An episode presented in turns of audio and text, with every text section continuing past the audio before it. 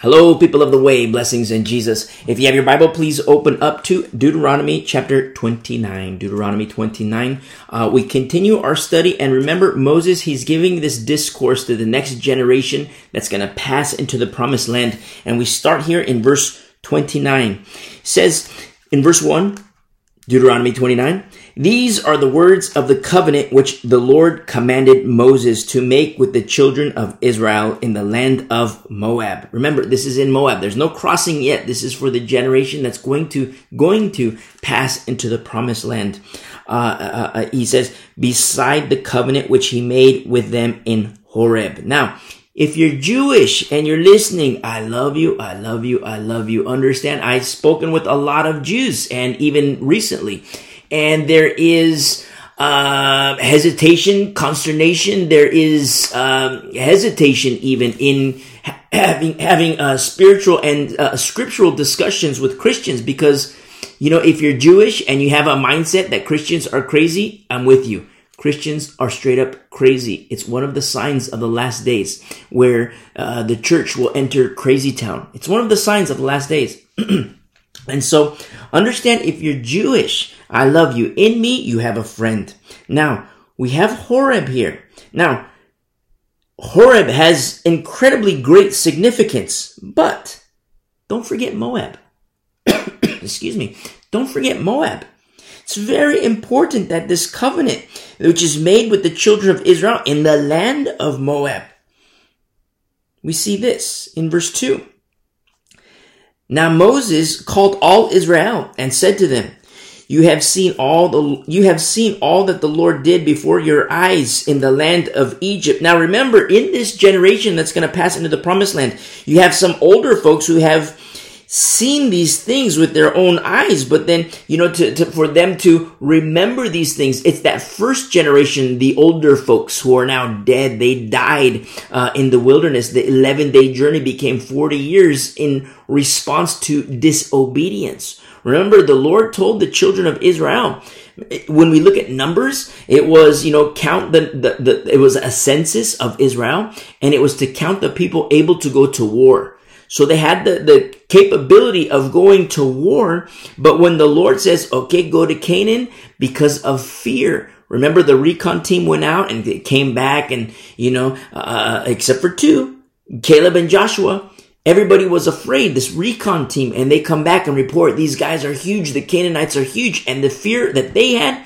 not the fear of the Lord, but the fear of the Canaanites. It became endemic and spread to the camp, and they said, okay, we're not going to go. And as a result, Remember, the Lord is reactionary. The Lord is reactionary. He is reactionary. He responds to obedience, to disobedience, to wickedness, to righteousness, and beautifully to repentance. And so we see that first generation, that 11 day journey became 40 years and there was death that happened among the first generation. Now, even Moses, because Moses, you know, he's not going to pass into the promised land. You know, don't forget the transfiguration. Never forget the transfiguration.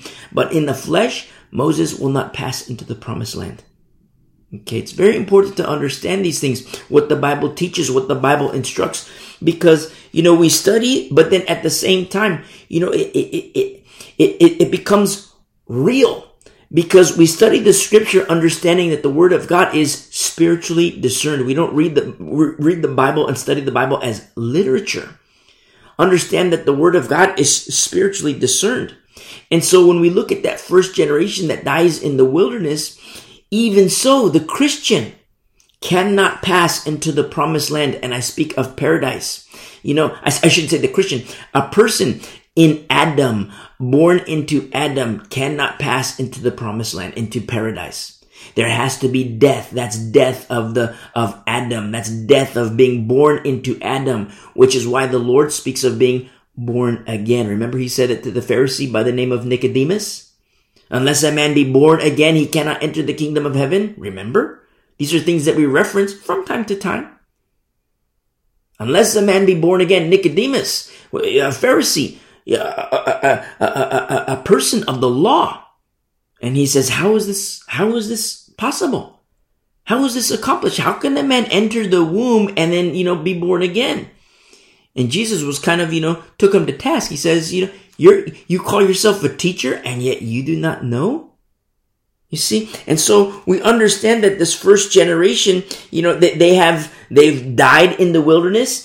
And then this second generation, the younger generation that's going to pass into the promised land, even from them, maybe in, in Egypt, they were kids, they were children. And so now they've grown up and Moses is telling them in verse 2, you've seen all that the Lord did before your eyes in the land of Egypt to Pharaoh and to all his servants and to all his land the great trials in verse 3, the great trials which your eyes have seen, the signs and those great wonders. Now, this includes now the younger generation because this 40 years in the wilderness, you know, they were still having babies. They were still having babies. And now, you know, if there's a, a freshly born baby and, you know, week one in the wilderness, they didn't see Egypt with their eyes. But yet, in that 40 years, they saw a lot of things with their eyes. And I love in verse 2 and 3, you see the inclusion of the entirety of this second generation, the things that they've seen with their eyes, the handiwork of the Lord. In verse 4 says, Yet the Lord has not given you a heart to perceive or understand, is how it translates. The Lord has not given you a heart to perceive and eyes to see and ears to hear to this very day. Now, this presents a conundrum. How is it? How is it that the people don't have this understanding with eyes to see and ears to hear? Understand that this perception, this beholding, this understanding of the Lord, it's, I don't want to say it's a procedure, but I, I just don't have any other words for it. But there are procedural aspects to this very truth. Through the law, remember the fear of the Lord is the beginning of wisdom. The fear of the Lord is the beginning of wisdom. But at the same time, we understand that going through the motions ain't gonna cut it. Going through the motions, Old Testament, New Testament, and even today, ain't gonna cut it. I'll give you an example. Say you and me, we're in the camp of Israel. Now, I'm not Jewish, I'm a Gentile, but say in accordance to statutes that are written in the law, I'm grafted in. And, you know, say you're not Jewish either. I mean, if you're Jewish, you know, you're in a, in a, you know, a, in the camp of Israel, but a tribe. But say you're listening and you're not Jewish. Now, because of your belief, both you and me were grafted in. Remember provisions in the law for grafting in of foreigners, Gentiles. Now, if you're Jewish, you're already in the camp. So, Give you an example. We're in the camp of Israel. We go back in time, our time machine, pre-seed, before the seed. Remember our study in Galatians? Now we're before the seed. We're here, Deuteronomy 29. And we hear Moses say that. But yet we reflect back on certain things that happened in our camp.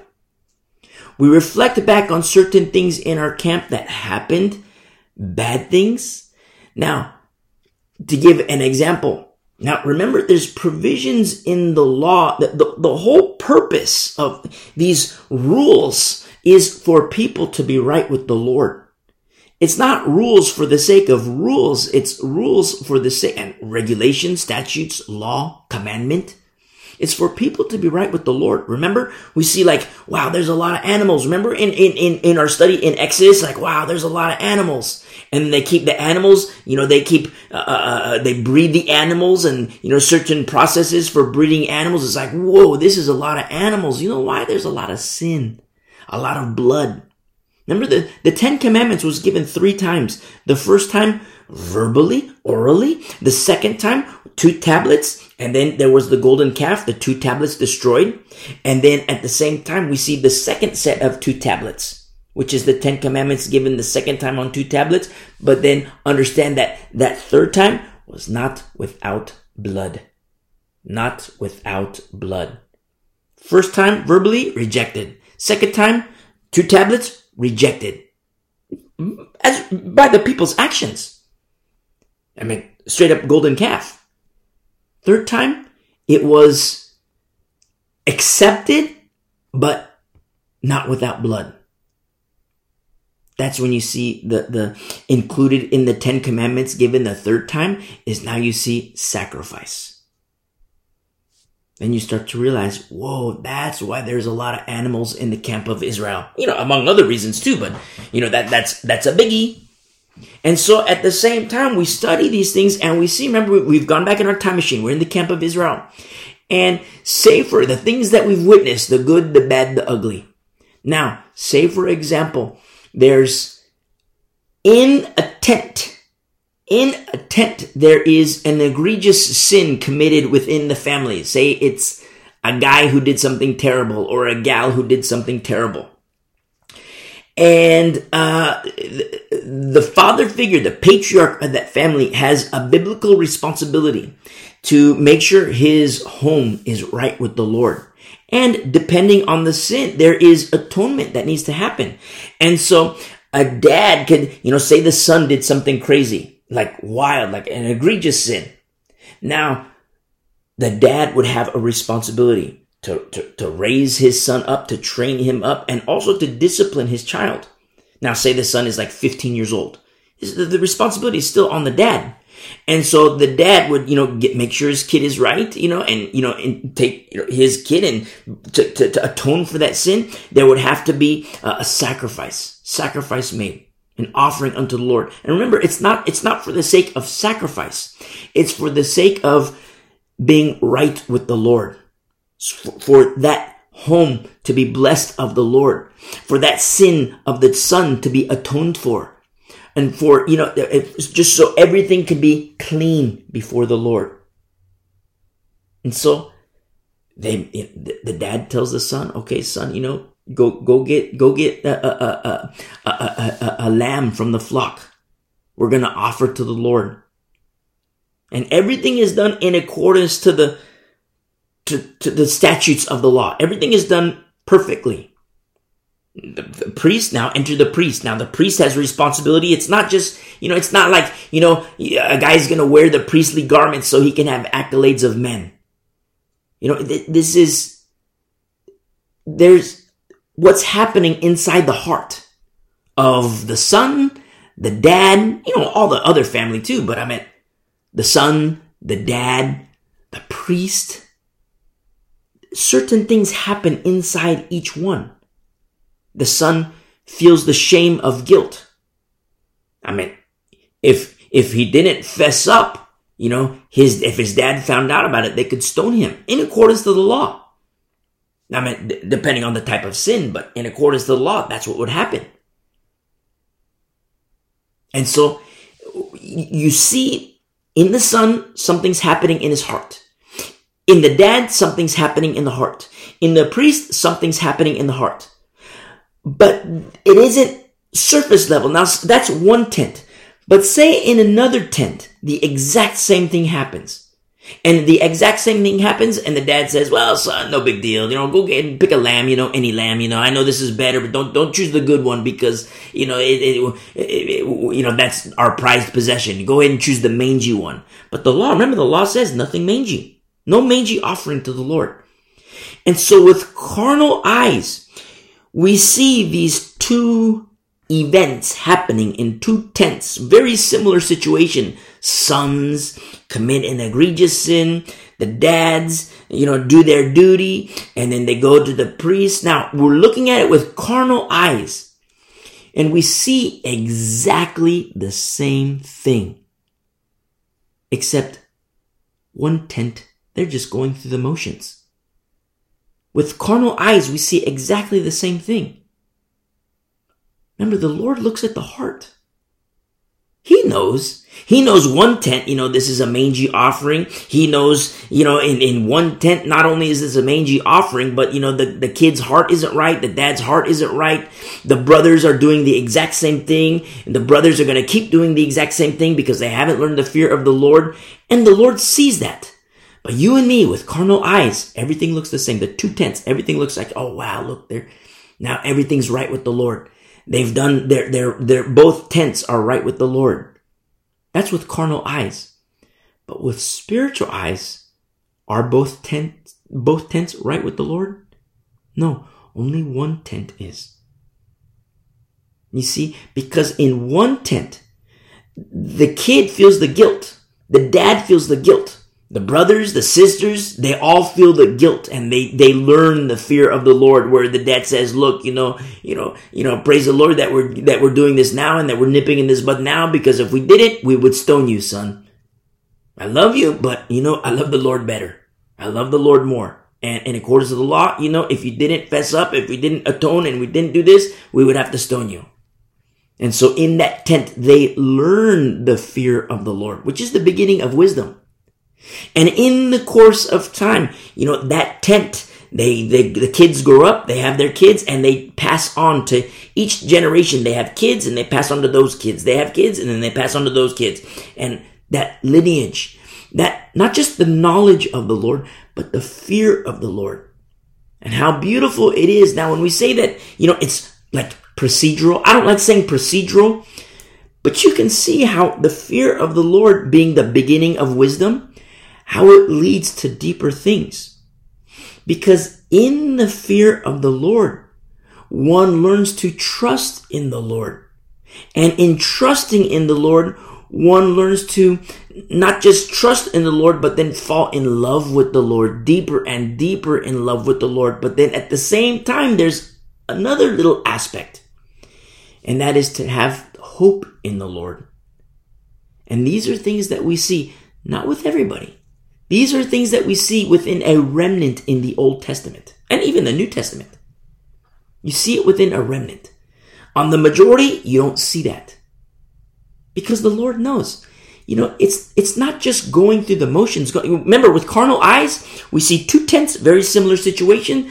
With carnal eyes, we see almost the exact same thing. But it's not the exact same thing because the Lord looks deeper. He looks at the heart. And so we look at verse 4. The Lord has not given you a heart to perceive, and eyes to see, and ears to hear to this very day, because encapsulated in the law is this very process, learning the fear of the Lord. And what, what is the aftermath of learning the fear of the Lord, which is the beginning of wisdom? And you don't see this with everybody. I mean, you, you hear us make mention from time to time make, making the distinction and the juxtaposition of Hannah and Eli. You see? Of uh, uh, uh, Ruth. You see?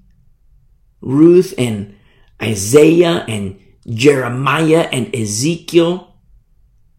The minor prophets you get into, like Hosea. Remember Amos? He says, I'm no prophet nor the son of the prophet. I'm no prophet nor a son of a prophet. That's what Amos says. You know, surprise Amos, the Lord says, You're a prophet. And it's so powerful because it's like, wow, the law of the Lord in the heart of Amos. Amos learned the fear of the Lord. And he loves the Lord. He has the fear of the Lord. He loves the Lord. He trusts in the Lord. And he has hope in the Lord. And this is all through the law. It's not at, at, the onset, okay, boom, everybody has eyes to see and ears to hear. No, these are things that come in time through obedience. And I'm not advocating the law, but through obedience, these things are learned. And then we see examples in the Old Testament and even New Testament of what happens when the Lord becomes forgotten. It's not a pretty picture. It's not about going through the motions. Yeah, you know, I, I give this Old Testament example of like, you know, you and me, we go in a time machine and we see these things. But we, we don't have to go in a time machine. We see it today. You, you see people going to church. People go to church. You see, you know, a guy going through the motions goes in, sits down, stands up when he, you know, the, the, the preacher guy comes in, says, okay, everybody standing." you know, they stand, and what, whatever happened, you know, he sits down, you know, doesn't even open his Bible, falls asleep, checking his watch, looking at his phone, playing games on his phone, doing all kinds of different things. It's going through the motions. But then you see people just intently, almost like at the edge of their seat, intently listening you see it. Now, with spiritual eyes, it's like, wow, what are the conditions of those hearts? You see people that are going through the motions, and then you see people that are like on the edge of their seats listening to the word of God being taught. Now remember, you know, if you've been walking with us for a while and been listening for a while, now the formula's got to be right. It's not, you know, intently listening to the grave soakers, intently listening to the ones who teach replacement theology, not intently listening to the ones who say, go ahead and take the mark of the beast and you'll still be saved. The formula is right. And when the formula is right, you see it. I mean, you, you see it when the formula is wrong too, but I'm not saying, you know, uh, making excuse to, okay, go ahead and go to these churches, go ahead and go to these fellowships where sound doctrine is not being taught. Sound doctrine must be taught. But yet you see it. You see people paying attention, intently listening. You see people like on the edge of their seat, like, you know, it's almost like they're, they're at a sport event. They're at the, you know, they're at the edge of the seat and they're just like listening, get their Bible open, you know, following along, maybe taking notes. And you see it. It's like, wow, this person's intently listening. Young, old, male, female. It doesn't matter. You see it. But then you see the opposite of people just like off in la la land, falling asleep, never open the Bible, on the phone, you know, playing video games, doing work, excusing themselves so they can make a phone call. You see it. Old Testament, New Testament, even today, you see it. And if that's you, if, if, if, if you believe in Jesus, but you're going through the motions, that's not good. Don't do that. It's not good. Because the Lord sees the heart. The circumcision. That's what we desire for all of us. And that's what we want. Abiding in Christ, the people of the circumcision are remnant of these last days. It's not just, you know, okay, boom, all of Israel, everybody has eyes to see, ears to hear. Because we get into like Isaiah 1 and you see, wow, they don't hear anymore. And you see the Lord in accordance to the Old Testament. Remember, he's reactionary. He responds to obedience, disobedience, wickedness, righteousness. And then the Lord all of a sudden says, listen, these, the offerings, the sacrifices, it's pointless. It doesn't serve you any good. Now, wait a second. Did the Lord change his mind? Because we look at the Torah and it's good, but then we look at Isaiah and then all of a sudden the Lord says it's not good. Did the Lord change his mind? No. The people change their heart. Just like we study in Numbers. The Lord says go into Canaan, and then all of a sudden, same chapter, he says don't go into Canaan. Did the Lord change his mind? No. The people change their heart. When the Lord says go into Canaan, that's applicable to that group of people. But then you see in the course of time, now the people become afraid. Now it's okay. Don't go into Canaan because you're afraid you're going to lose the fight. Because you're disobedient, you're going to lose the fight. Remember, we, how many times do you hear us reference formula, formula, formula? It has to be right. You fear the Lord, you honor the Lord, you obey the Lord, okay, go into Canaan. You have the, you, with your carnal eyes, you see the size of the Canaanites. These guys are huge. It's like, okay, now we're afraid. And the Lord says, okay, now don't go. Because when you fear the Lord, you honor the Lord, you love the Lord, you obey the Lord, certain things are effectuated. How many times do you hear us say that in our study in the New Testament? Certain things are effectuated through obedience. You see? promises of God. Old Testament, New Testament. And, you know, the, to have eyes to see and ears to hear, this is gradual. And so we see here in verse 5. And I have led you 40 years in the wilderness. Remember, it's an 11 day journey. And it became 40 years as a result of their disobedience. Remember, the Lord chastises those whom he loves. And a lot of times Christians, you know, say, oh, you know, look out, look at Israel. They have their 11 day journey became 40 years. You know, that'll never happen to me. Really? Look at how many Christians are in the wilderness, so to speak. Wilderness can be good. The wilderness can be bad. Disobedient, wilderness is bad. obedient, wilderness is good.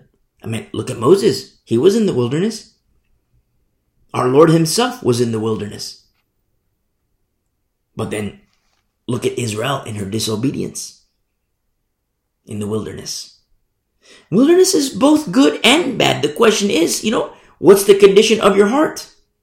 Are you in the wilderness because of obedience or are you in the wilderness because of disobedience? Disobedience, not good. But obedience? That's like training ground, testing ground, preparation for future things. I mean, Moses was in the wilderness and then the Lord says, okay, now go back to Egypt. You see? Because he was in the wilderness in the good way, but it was his training environment, learning how to fight, spiritually speaking. And so we see here in verse 5, and I have led you 40 years in the wilderness. Your clothes have not worn out. Your, your, your, your clothes have not worn out on you, and your sandals have not worn out on your feet. How beautiful is this that even in chastisement, you see the Lord caring for Israel. It's like a parent, you know? You discipline a child, you spank the child, say, go to your room, you're grounded. You're grounded for a month, but you don't say, you're grounded for a month and you're going to starve for a month. No, you're gonna go into the room and see a dead kid. No, you're, you know, you, you're grounded, you know, you get the spanking, you're grounded, and, you know, come on, it's time for dinner. Now the kid, you know, the kid might respond one way, but, you know, that, that's, that's the kid. He or she is responsible for, you know, he has his own cho- choices to make, he or she. But a parent, you know, chastises, disciplines the kid. You see? Go to your room, you're grounded for a month. Come down at, you know, I don't know, five o'clock. Come out at five o'clock, dinner, six, seven, whenever you guys eat. You see, that's, you see that. That's apparent unto the child. How much more our Father in heaven Yes, as a result of disobedience, the, t- the 11 day journey became 40 years, but even in the 40 years, the clothes didn't wear out. Sandals have not worn out. The Lord is caring for them. The same way He cares for us. You see? He's loving. A lot of times we, oh, I don't like to read the Old Testament. It's too, too mean, too judgy. I don't like to read. It's like, wait a second. We have to understand the scriptures because yes, we're in the church age right now. There's a, the door of grace is open, but God never changes. He never changes. His everything is, is in accordance to His word. He says here in verse 6, You have not eaten bread, nor have you drunk wine or similar drink, that you may know that I am the Lord your God. Understand that God withholds sometimes. God withholds things from us because it reveals our need for Him. And it's beautiful. I mean, in some cases harsh, but it doesn't have to be harsh. I mean, remember last week's study was difficult because it's some very, very painful things. I mean, when we look at the disobedience side in, in Deuteronomy 28, it's heavy the disobedience, how the Lord responds to disobedience. But even in disobedience, I mean, remember in Deuteronomy 28, verse 16, cursed shall you be in the city. Now, yes, it's bad to be cursed in the city, but it's much better to be cursed in the city because it's just in the city. And repentance can happen. Being made right before the Lord can happen. And remember, what one reaps, a person or what what one sows a person must reap. Understand? It's not like okay you know lord forgive me and everything's back to normal. Lord forgive me and everything's back to how it used to be no it's lord forgive me and you're forgiven by the lord but then at the same time now you have to reap what you have sown a lot of times people forget that part Oh Lord, forgive me. Everything's back to normal, and then you know, oh, you know, I, I, I'm, I'm forgiven of the Lord. I repented of the Lord, so you gotta forgive me for X, Y, Z. You gotta forgive me for one, two, three, and then you get the guilt trippers. Doesn't work that way. You still gotta reap what you sow. But it's much easier to turn around from the city and go right back to where one needs to be than it is to be deeper into Deuteronomy 28, where it's like, you know, where the Lord says in verse 68, and the Lord will take you back to Egypt. That's not good. It's much better to be in the city, repent, reap what you sow, and, you know, get right back to where you need to be, than it is to straight up be in Deuteronomy 28, verse 68, where the Lord says, you know, now you're going back to Egypt. Bondage. Not good. And so at the same time, in understanding this and how the Lord works in this framework of His Word, which is above His name, the name of Jesus, understand that the Lord teaches us. And even in chastisement, the Lord cares for us. The Lord cares for His people as any father would. You know, a dad, a parent says, you know, hey, you know, you know, tap tap. When I say spank, I don't mean like beat your kid to a bloody pulp. You know, you know, tap tap. Love taps, double tap. Maybe not. maybe not double tap. a little, little tap tap. Okay, you're grounded. Go to your room. I mean, as they get older, you know, you can't tap tap anymore because you know they'll they'll tap tap back. And some kids nowadays they're big and their tap taps hurt. So you, when they're young, teach them to listen to your, to parents. To teach the kids. Being obedient to parents. Remember the millstone too. Not to provoke a child to anger. You know, we studied that several weeks ago in our study in the New Testament. Not to provoke a child to anger, but so that the child can understand. Get the tap tap, go to your room you know, and then kids in his room kids in her room. It's like, okay, you know, you're not to start, you know, you're grounded for a month and you're not to eat for a month. No, you know, go to your room and, you know, dinner will be ready in, in 30 minutes. Dinner will be ready in, in an hour. And all of a sudden, kid comes out, eats. Kid comes out, you know, it's raining outside, it's cold outside. The kid has shelter, has heat, has blankets, is cared for by the parent. Yes, disciplined by the parent, but cared for by the parent. How much more our Father in heaven, hallowed be his name. And so we see this in verse 7. And when you come to this place, and, when you came to this place, Sihon, king of Heshbon, and Og, king of Bashan, came out against us to battle, and we conquered them. This is from our study in Numbers 21. If you've been walking with us for a while, we see in Numbers 21. And it's also where the serpent was lifted up. You know, you know, as Moses lifted up, as the serpent was lifted up, so too shall the Son of Man be lifted. Very interesting. In verse 8, we took their land and gave it as an inheritance to the Reubenites and the Gadites and half the tribe of Manasseh. Remember we studied this where, you know, they came to Moses and says, Moses, you know, let us, you know, let's stay over here. You know, it's good land for us. Let us stay over here. Moses says, okay. That, I mean, he, he checked with the Lord. He, he, I love that so much when you see Moses check with the Lord. People come to him, hey, Moses, you know, we want to do this. We want to do this. He's like, okay, hold on. Let me pray and he seeks the face of the Lord. The Lord tells him, and he says, okay. He says, okay, you guys can stay here, but you're going to go to war with us. This isn't, you can't get out of war. This isn't where you can stay here and do your flock and, you know, kind of, you know, uh, get, get out of your responsibility to fight. Everybody fights. So they were able to stay. God told Moses, okay, it's okay. They can stay, but they still got to fight. I love that so much. Can't get out of the fight. Don't get out of the fight. Don't seek to get out of the fight. That's that's part of our our, our, our, our walk as Christians. Remember, we have the, the helmet, the breastplate, the shield, the sword. Don't try to get out of the fight. Understand that the fight is comes to us, even more so in these last days. We studied the book of Acts, and how many times do you hear us reference how beautiful a defensive posture is? But what about the offense? To go on offense. Never forget your fishing pole. And so we see here in verse 9. Therefore, keep the words of this covenant and do them, that you may prosper in all that you do. See, knowing isn't everything. Knowledge is a gift of the Spirit, but knowledge isn't everything. Knowledge isn't even the greatest gift. Listen to our study in 1 Corinthians 13. It's not the greatest gift.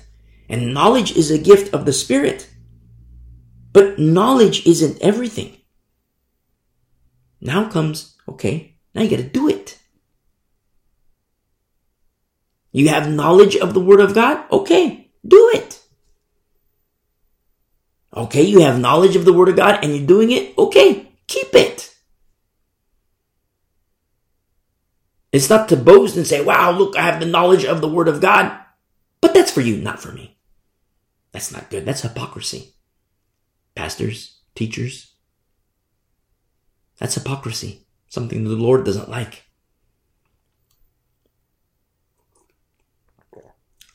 See?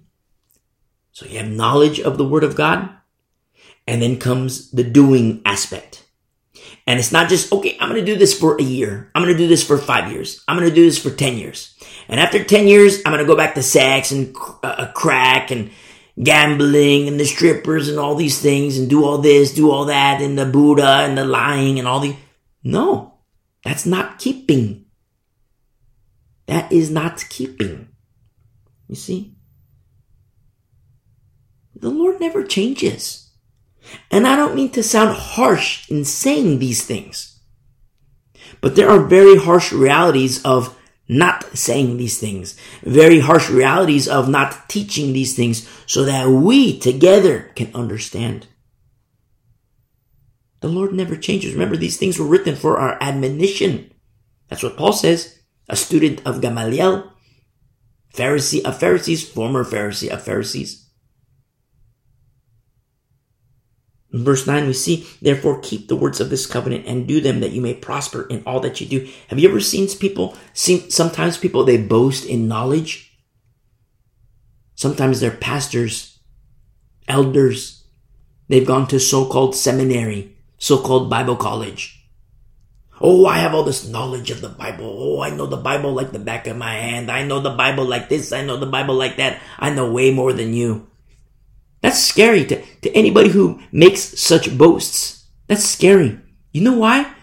Because now you're held to account. It's better for the person who doesn't know because that person who, who, who doesn't know is held to a smaller account. But for the person who knows, now they're without excuse.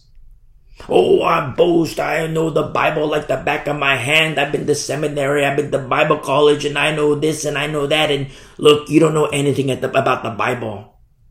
Look, I'm going to go ahead and do my sex, drugs, alcohol, rock and roll, the whole nine yards. But don't come at me with that because I know the Bible like the back of my hand. Woe is such person. W-O-E. Woe is such a soul. Not good for that person. Because now they're without excuse. Sometimes younger Christians, I mean, could be kids, but I speak younger in the faith. Could be like a 30 year old who's just become a believer, a 40 year old who just become a believer. And if that's you and you're listening and you know, don't feel bad because you don't know the Bible. You might know a very little parts of the Bible. It's beautiful. Obey what you know of, of the word of God. And then you grow, you mature, and we do this together. We grow and mature together.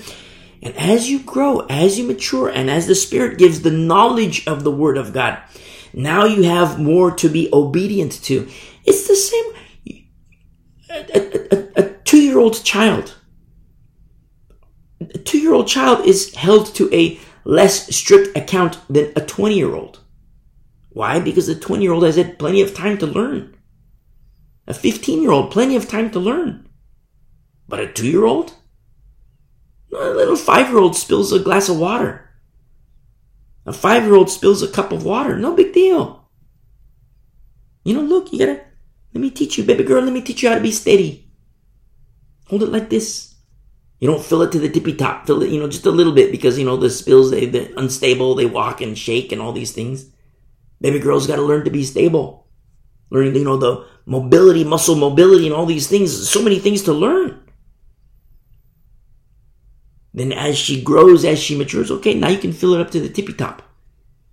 And what's so cool is as you get older you know, then you're going to start spilling again. it's beautiful. I love it because as we age, you know, you, you, you, might need diapers again. You're to need like, you know, you're to drool again. You're to have the shakes again. You're not to be stable again. And it's like, wow, you know, talk to old people and old people are like, wow, you see that as a good thing? Yes, I see it as a beautiful thing. You know why? Because it's in those moments where the Lord humbles us. I mean, He can humble us in all kinds of different scenarios. But for the older generation, which humanly speaking, a heart has a propensity to get harder and harder and harder. And so the Lord has created in this system we call the human body where we start to gain in dependence as we age. It's like, wow, you know, I need help to go to the bathroom. I need help to, I can't fill up my coffee cup to the very tippy, to, to the very brim anymore because I'm unstable. So I gotta, you know, half a cup. And it's beautiful because as the heart can grow hard through these dependencies, the Lord can humble a heart so that old people can receive Jesus, to have humility to receive Jesus. Some people say old people is one of the hardest outreaches, but I don't see that. Old people, is very difficult because their hearts are set in stone. No, not really. Maybe at age 40, age 50, your heart can be set in stone, but then at age 60, when you know ailments start to set in and set in heavy 70 80 now they need diapers 90 now they can't walk anymore 100 all the things they can't do it's like wow you know the heart gets hard yes 40 50 60 but then all of a sudden through these dependencies of the body all of a sudden it's like wow you know what i'm dependent on this person for that. I'm dependent on this person for that and this. I'm so dependent. And then all of a sudden, an old guy can look up and see the Lord and realize and recognize his need or her need for the Lord God Almighty. It's beautiful how the Lord has put all these things to work. Just like in, in verse 6. You have not eaten bread, nor have you drunk wine or similar drink, that you may know that I am the Lord your God. All these things that the Lord withholds to show people, to show us our need for Him. Old Testament, New Testament, that's what He does. It's powerful. It's beautiful the loving nature of our Lord. I don't want to see the loving nature, but it's just straight up love. God is love. And so all of a sudden we see here in verse uh, 9, therefore keep the words of this covenant and do them that you may prosper in all that you do. You see? And, you know, understand that, you know, even, even in knowing and doing and keeping, it becomes deeper and deeper and deeper with understanding. You see? And even in the Old Testament, we see a picture through this concept of a narrow road. Narrow is the way. In Old Testament, New Testament, you see a remnant.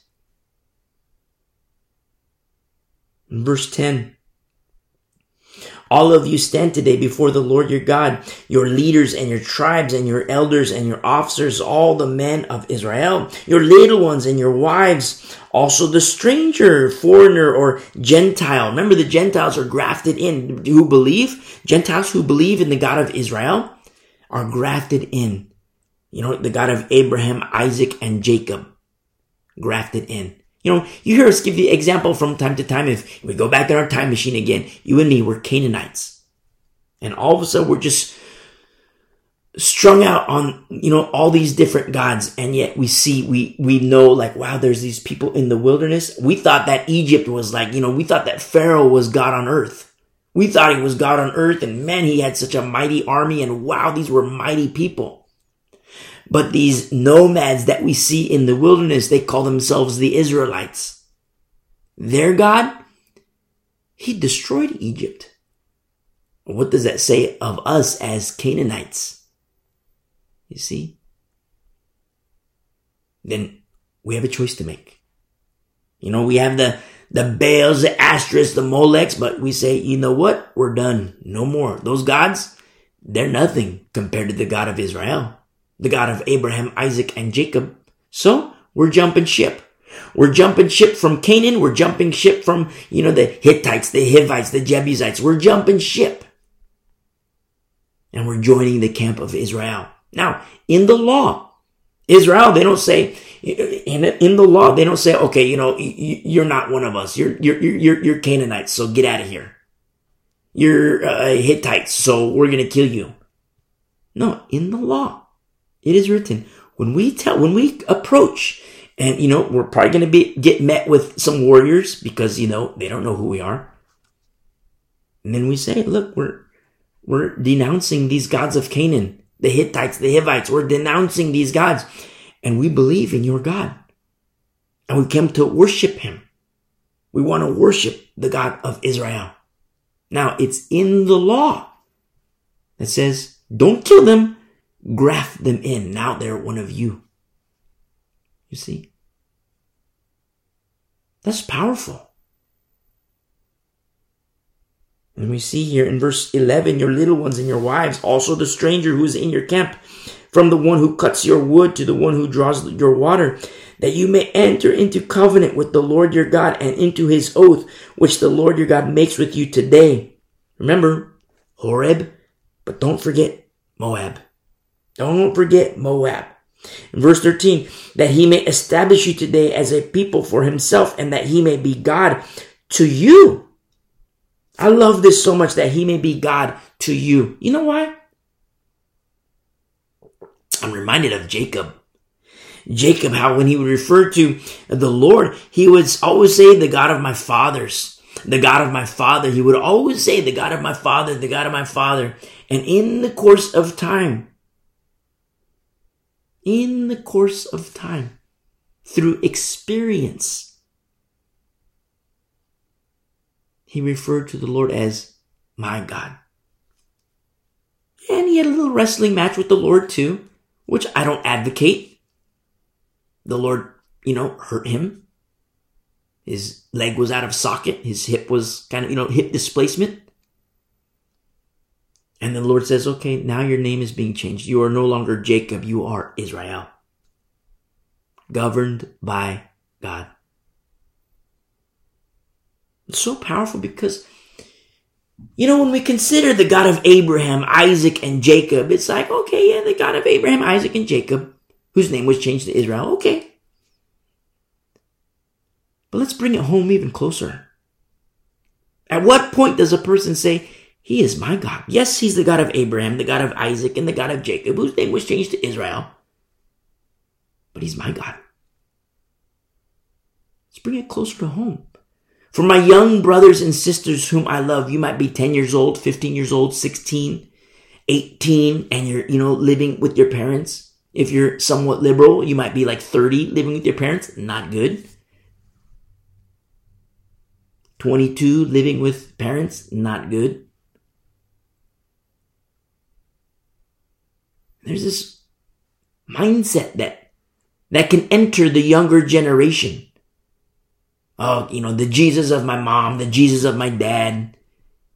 You know, you're 13 years old and you just go to church because dad says get in the car or else if you don't, you're toast. Mom says, you know, get in the car and if you don't, you're toast. So the 11 year old gets in the car, the 12 year old gets in the car. You know, honor, honoring mom and dad, which is good. Remember, we're not talking about the physical aspect of, of things, not with carnal eyes. We're, we're talking about the straight up heart. Why does mom and dad, why do they want you to go to church?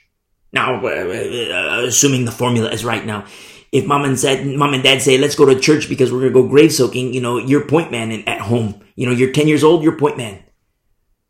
You're, you're a 13 year old girl. You're, you know, point, point man. I say point man, but you know, if you're liberal, say point person. You take point in that home. Why? Because mom and dad are crazy. Mom and dad want to go grave soaking. You take point, 13 year old. You take point, 9 year old. Because you know that, wow, that another Jesus wants me to go grave soaking.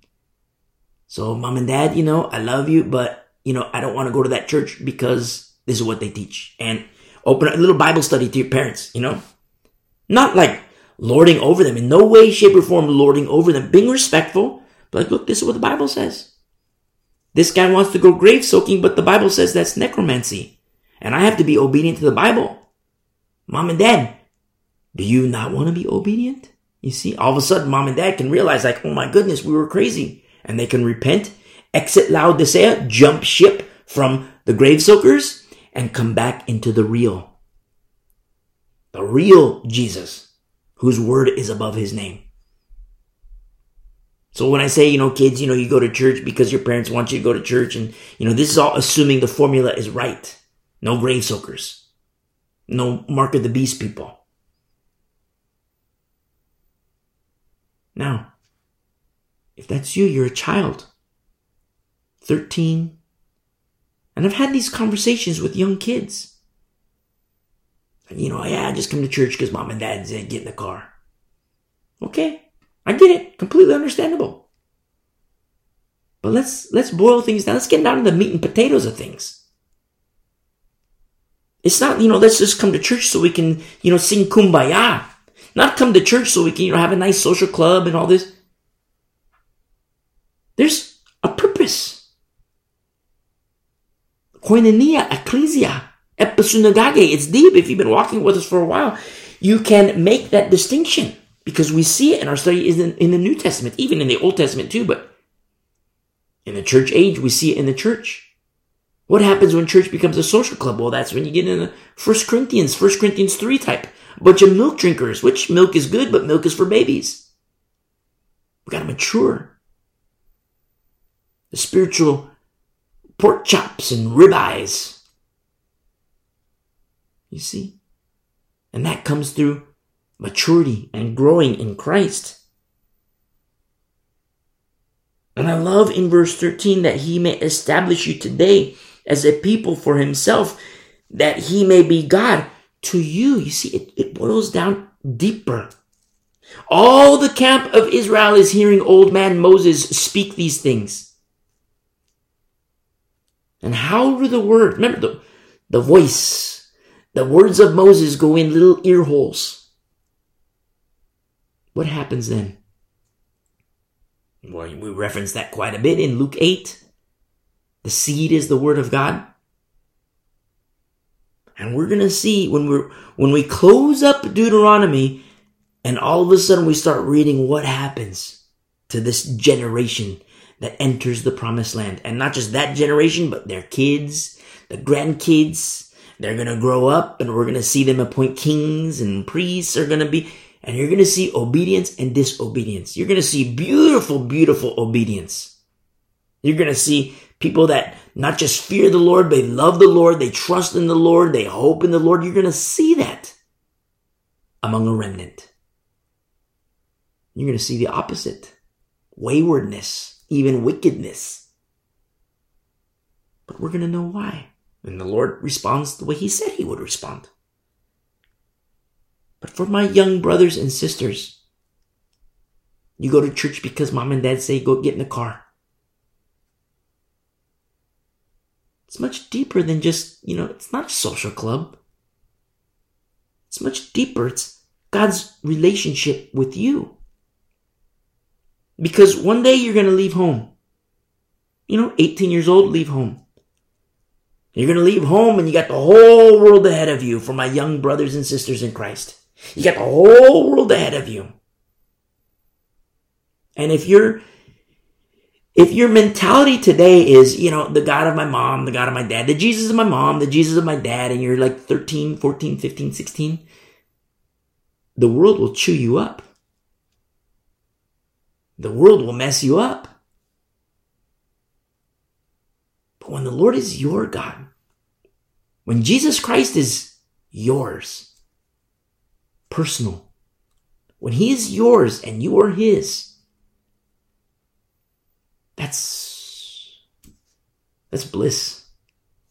I don't I don't know the words. I'm not I don't I'm not I don't have a huge vocabulary. All I know is that it's it's bliss. And I tell you from experience.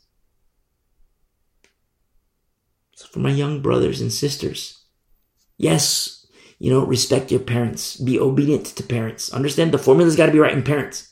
You know, dad's a crack addict. Don't be, you know, respect, you know, honor him as your, as your father, but as your dad, but, you know, don't, don't, don't, he says, oh, you know, go to the corner and buy me some crack. You know, no pops. It ain't happening. Why? Because you, you, you align to Jesus. You see? Mom goes in crazy tag, you know, hey, get in the car. We're to go grave soaking. Sorry. I'll get in the car because, you know, you want me to, but I'm to stay in the car. I'm to read my Bible. A real Bible study. I'm not going grave soaking. See? We have to be wise in these last days, even for the younger generation. Sometimes parents, you know, the older, older folks, they think of kids as, oh, you guys are just mere kids. You know, what, what do you know? You're just a kid. Are you kidding me? Do you know what school is like? Do you know what it's like among peers? Straight up sex, drugs, alcohol among 13 year olds, even younger, eight year olds who are learning about pornography, 10 year olds learning about pornography. And you want to denigrate a child and say, oh, what do you know? You're just a kid. No, kids need to be trained up. Four years old, four year olds, five year olds, states that are implementing sex education to five year olds. And their brand of sex education is not the biblical. Kids need to be trained up five years old, six years old, seven, eight. Because the way kids talk nowadays, 10 year olds who know about pornography, eight year olds who know about pornography, drugs, homes that are destroyed, moms that are on their, you know, third marriage, dads that are extinct, that are not extinct, but non-existent, virtually extinct. And these are, these are their peers. These are the peers of the younger generation. You have a 10 year old son, 10 year old daughter. You're going to have him hang out with his or her friends without armor, without a helmet, the breastplate, the shield, the sword, and without a fishing pole. Don't forget the millstone, parents.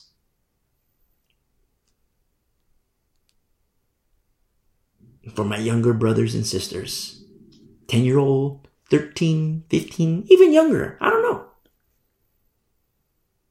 Just like verse 13 says, that he may be God to you. Personal. Personal. You and Jesus, Jesus and you. Inseparable. He says in verse 13, just as he has spoken to you, and just as he has sworn to your fathers, to Abraham, Isaac, and Jacob. I love how it's written, may. I mean, it's not like a blanket statement, like, like in verse, uh, four, you know, the Lord has not given you a heart to perceive and eyes to, to see and ears to hear to this very day. It's not like, okay, we're Israelites, boom, we have eyes to see. We're Israelites, so boom, we understand. We're Israelites, so, you know, boom, we have, you know, ears to hear. No, it takes time. It's a, a process. I don't like saying process, but it's a process nonetheless. The fear of the Lord is the beginning. I mean, you see a guy get stoned as a result of the law. The law was broken and you see the, the law at work and you see a guy get stoned. You learn the fear of the Lord quickly. I'm not advocating stoning. There's only one person who's qualified to stone. And that's Jesus, Son of the Most High. He's the only one that's biblically qualified to cast any stone and he doesn't cast stones. Yet. He will judge, but not yet. Mercy and grace. You see? Remember, Israel goes to war? Israel goes to battle? The, the, the, the, first thing in the battle strategy is this offer of peace. Remember, we studied, it's written in the law. You go to war, but okay, look, we're warriors. We're deadly, but this first offering is peace. You know, do you want peace? Somebody says, okay, we want peace. We don't want to mess with you because we know that, you know, the God of Abraham, Isaac, and Jacob. We don't want to mess with you. But the formula is not right in the camp of Israel. And they, they lose battles. And we're going to see it in the Old Testament. And it's not a blanket statement here, like, okay, you have eyes to see. You're, you're Israelites. Okay, boom. You have eyes to see and ears to hear. And you have, you have this perception and understanding. No. It takes time. Remember the example, you know, we get in the time machine and the example two tenths, it's almost identical. With carnal eyes, everything happens exactly the same. You got the animal sacrifice offering. Everything happens in accordance to the law. And with carnal eyes, we see it and it's like, okay, everything's fine and dandy. Everything's taken care of. But is it really? No. In one tent, yes, because they have the fear of the Lord. And in time, they're going to learn the, the, the, the, the trust in the Lord and to love the Lord. Deep in time. And they're going to teach it to their kids. Hopefully, this one incident is the only incident in that whole lineage. They're on a good track. But to the other 10, they're just going through the motions. Not good. And the Lord sees. The Lord knows. And we see, like in verse 13, verse 12 even, that you may, that you may enter in verse 13, that he may establish. And also in verse 13, that he may be God to you. I love that. Because it's like, okay, ball's in your court. The Lord lay, lays it out. His word is set forth. He uses his vessels and he sets it forth. Here in, in the Torah, it's Moses, largely Moses, but there, you know, the Lord brought forth elders. Balls in your court. It's not to say that he doesn't want to be their God. No, he absolutely does. I mean, look at where we are so far. I mean, look at, look at Egypt. Look at now. I mean, when you look at Egypt and Promised Land, it's like, how could the Lord not want to be their God? Of course he does. But the question is, do the people want him as Lord? I mean, I'm married. I'm married. I, I didn't go to my wife and say, you know, hey, um, before we were married, I didn't say like, you know, hey, get in the car, you're going to be my wife. No, I asked. I wanted her to be my wife. But I said, you know, will you marry me? Balls in her court. She could have said, no, you don't go fly kite. She could have. But she didn't. See? Balls in her court. Will you marry me? Balls in her court. I wanted her to be my wife. She, she could have, you know, I don't want you as a husband. She could have said that. But no, she didn't. But that very same concept, the Lord wants to be our God. He desires to be our God. But the ball's in our court. Once the word is for the ball's in our court. You know, I like to think, you know, will you believe in Jesus? I like to think of it as a deeper question. Will you marry me? Straight up. Will you marry me? Jesus, remember that's very forward looking because the church is the bride of Christ, but even referring to the church as the bride is very forward looking. You know why? Because the marriage hasn't happened yet. Wise virgins, pre marriage. And then all of a sudden, you know, we say, you know, will you believe in Jesus Christ? Do you accept Jesus Christ as Lord and Savior? Now, I hope the answer is in the affirmative for all of us and that it stays that way for all of us until the, our last breath.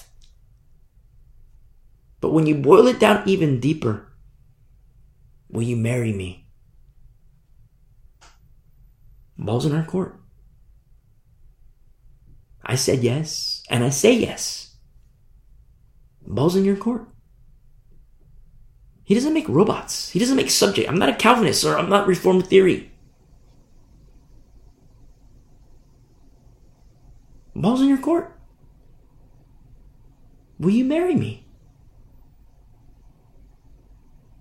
And then all of a sudden he said, Yes, Lord. Son of the Most High, yes, I will. Now comes fidelity unto him. I mean, what, what, what woman do you know was, you know, a guy says, will you marry me? And all of a sudden the girl says, okay, yes, I'll marry you.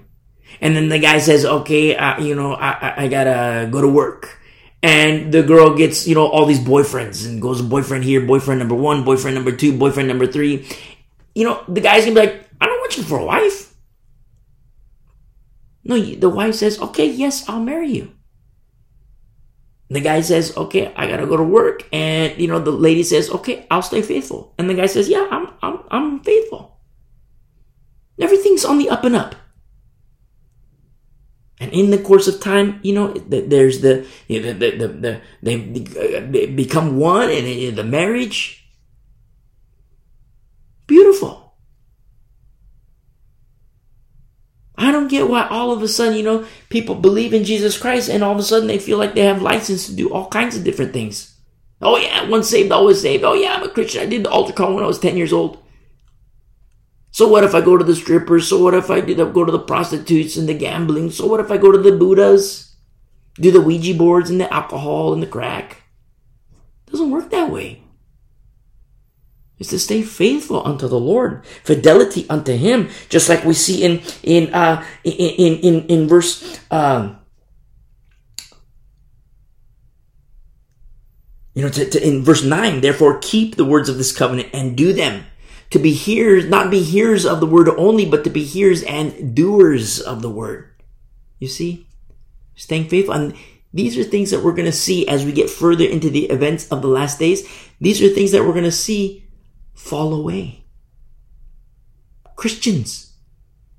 People who believe in Jesus Christ, but they're going to fall away. Apostasy. Start believing other gods start believing other religions while calling themselves Christians. In some cases, they're going to leave Christianity, which we're seeing, you know, today it's called, you know, some people refer to it as the exvangelical movement. Former Christian. One of many signs of the times. And we're going to see in the last days that exact example that I gave where the husband says, will you, the guy says, will you marry me?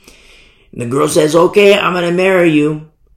But I also got, you know, guy number one, guy number two, three, four, five, six, you know, whatever. And I don't mean to sound carnal in saying that.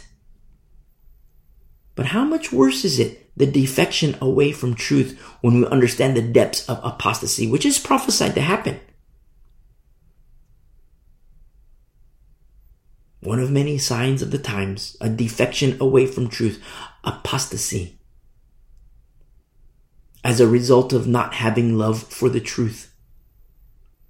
All kinds of doctrines that are entering the church. All kinds of doctrine, all people being tossed to and fro by all winds of doctrine. You see, the false teachers come in, the preacher guys come in. Oh, look, he's got his degree. Look, he's got his master's. Oh, look, he with the seminary. That's nice. What is he teaching? Remember when Paul says in 2 Corinthians, I'm afraid for you because you're going to put up with it. The preacher guy comes in with another spirit, another Jesus, and another gospel. Not the gospel that is written, captured in the word of God, the logos. You see? It's beautiful because, I mean, not that, that part is sad, but I mean, it's beautiful because we see here that the Lord desires to be our God. But even in his desire, ball's in our court. Yes, Lord, you want me, I want you. You see? I'm not a Calvinist. I'm not Reformed theory. Oh, God predestined us to heaven. God predestines people to heaven. God predestines people to hell. That's Calvinism. I don't believe that. It's not biblical. Listen to our study, Biblical Predestination. You'll understand more. Predestination is a biblical truth, but there are caveats to that. I mean, to give a brief example, a predetermined destination. You land on a plane, you get in a plane, you land in a foreign city. You, you're fiending for a hamburger. You, you you desperately want a hamburger, except you have no idea where the burger joint is. So what do you do? You get on your phone and you type in best burger in, you know, wherever you are. Best burger in town. You hit the, you know, whatever button, boom, it pops up on the map. It says that it is five miles away.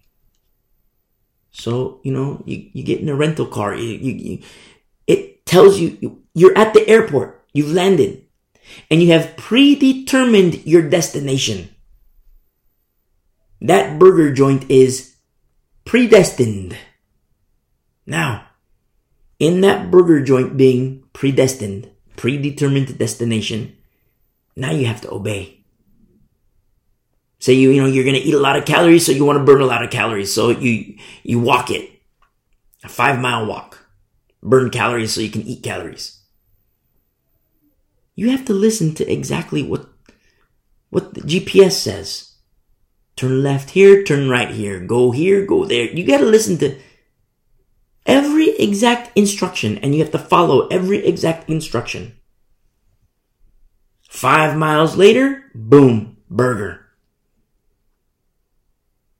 But if you're at the airport and says, okay, the burger joint's in five miles, and then you start walking aimlessly, not even listening, not even abiding, not even turning left when it says turn left, not even turning right when you're just walking aimlessly and then you walk for five miles, you're exactly five miles away from where you started. You're not going to be at the burger joint. You will not be at the burger joint. Predestination is a biblical truth, but there are caveats. Listen, obey. You see? Look at verse 14. I make this covenant and, and I make this covenant. Remember, Horeb, but don't forget Moab. I make this covenant and this oath.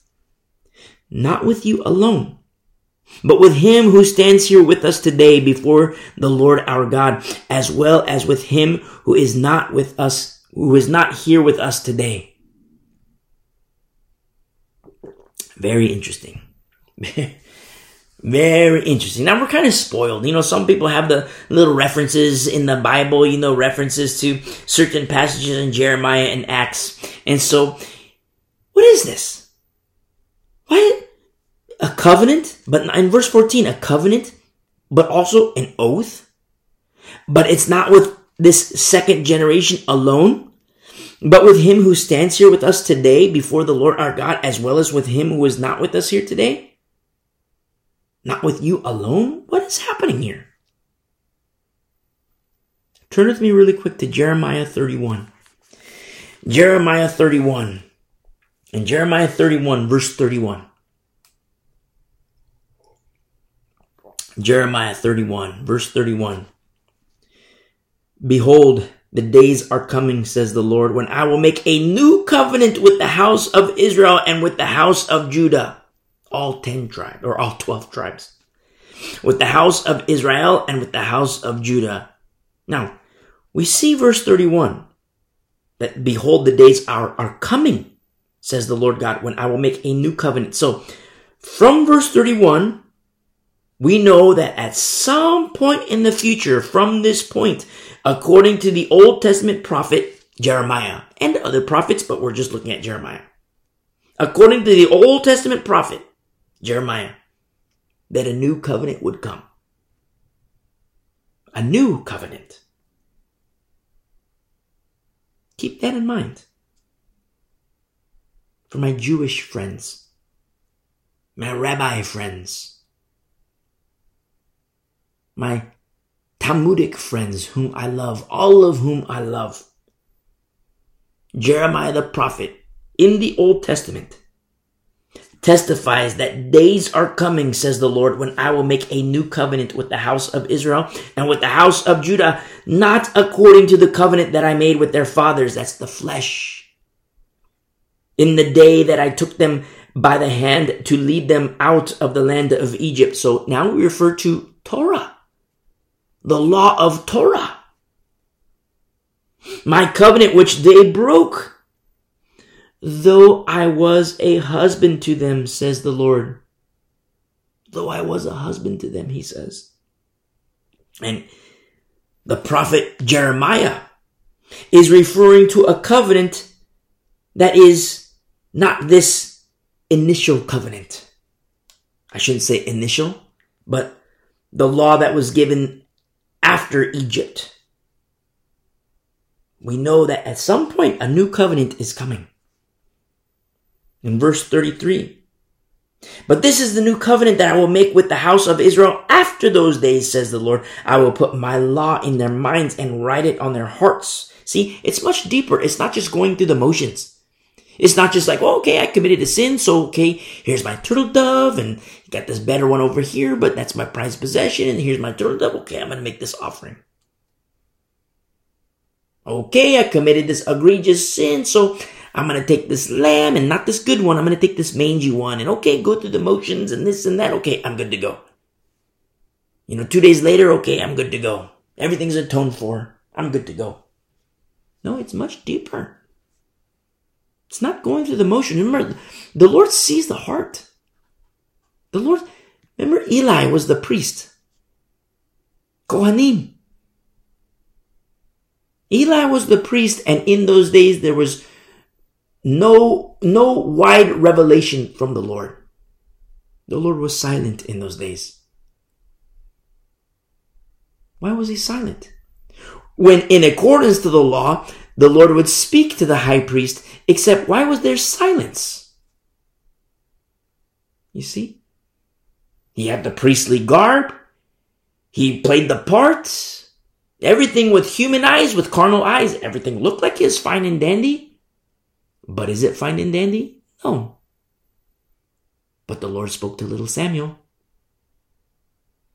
You see? You got adult Eli, little kid Samuel. Who heard from the Lord? Little Samuel. But the priest, he's got the garb, he's got the role, he's playing the part. That's the problem. He's playing a part. Hypocrites. Being an actor. Playing a role. With little Samuel, real. Deeper. In verse 33, I will put my law in their minds and write it on their hearts, and I will be their God, and they shall be my people. Very interesting. Remember the may that we saw in Deuteronomy? That I may be their God? That I may be your God? And here it's more definitive. I will be their God, and they shall be my people. But this is a new covenant. Verse 31, this is a new covenant for from this moment. I mean, if we're just looking at Jeremiah only, there's more prophets.